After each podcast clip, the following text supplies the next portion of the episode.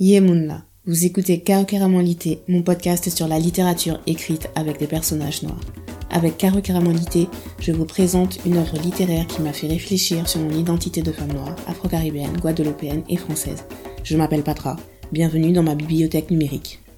Ceci est la capsule numéro 12 du bilan du hashtag Condé Challenge. La transcription de l'épisode est disponible sur carocaramon.com et vous pouvez y télécharger un template bingo si vous souhaitez faire ce hashtag Condé Challenge digital.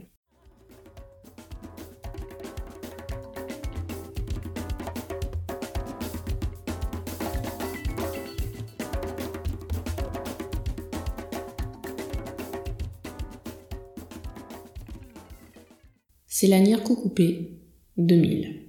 Dans ce roman endiablé où les vivants et les morts se mêlent parfois amoureusement, Marie Scondé trace à l'encre rouge sang le destin de Célanière Pinceau, bébé sacrifié à sa naissance sur l'autel de la réussite politique d'un blanc et qui n'aura pas assez de toute sa vie pour se venger du crime dont elle a été la victime. Je crois que c'est le résumé le plus court hein, de tous les résumés. Comme quoi c'est possible. Je ne vous redis pas mon anecdote sur ces lanières cougoupées que j'ai lues pour le premier prix Carbet des lycéens. Tous les détails sont dans l'épisode 0 de Caro Lité, je vous mettrai le lien en barre de description. C'est un roman dans le genre fantastique. Même si je partage l'avis que le genre fantastique dans la Caraïbe est un peu le genre par défaut, parce que le magico-religieux fait partie de notre quotidien. Mais là, Marie Scondé entretient bien l'atmosphère surnaturelle. Il me semble qu'elle s'est même inspirée de Frankenstein, Perso, je trouve que Célanière correspond davantage au personnage de la diablesse, de notre folklore euh, caribéen?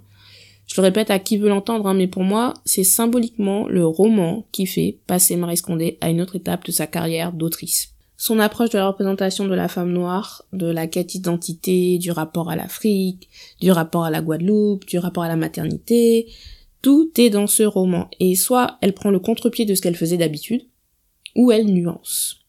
Célanière est la seule femme flamboyante de tous les romans de Marie Scondé pour l'instant. Non pas que les autres personnages féminins soient des basiques ou des médiocres, hein, mais elles ont tellement peu d'amour envers elles-mêmes qu'elles se torturent à chercher une reconnaissance chez les autres. Avec Célanir, c'est la première fois où la femme se suffit à elle-même et s'affirme face aux autres sans état d'âme. Sa part de lumière est aussi forte que son côté sombre.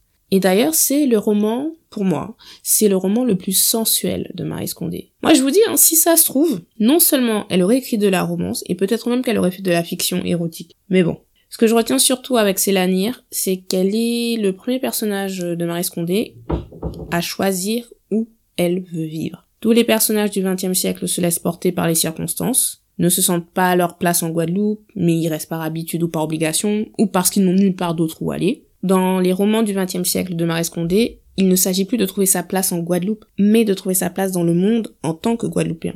Et pour moi, c'est Lanière Coucoupé, c'est la première à incarner ça. Le titre hashtag Stream Caribbean est Soukounian de Jeff Joseph. Alors Jeff Joseph, grand chanteur de cadence de la Dominique, quand j'ai découvert son existence dans les années 90, il était avec son groupe Volteface.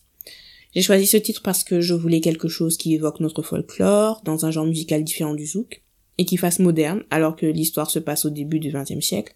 Retrouvez le titre dans ma playlist Spotify, je vous mets le lien dans la barre de description. On se retrouve dans le prochain épisode pour parler de La Belle Créole. Merci d'avoir écouté cet épisode. Pour soutenir le podcast, vous pouvez lui donner 5 étoiles sur la plateforme de streaming où vous l'écoutez. Pour suivre l'actualité de Caro abonnez-vous à la newsletter et vous pouvez me suivre sur Instagram et Twitter, Caro Pour plus de chroniques littéraires, cinéma et musique, vous pouvez visiter carocaramon.com.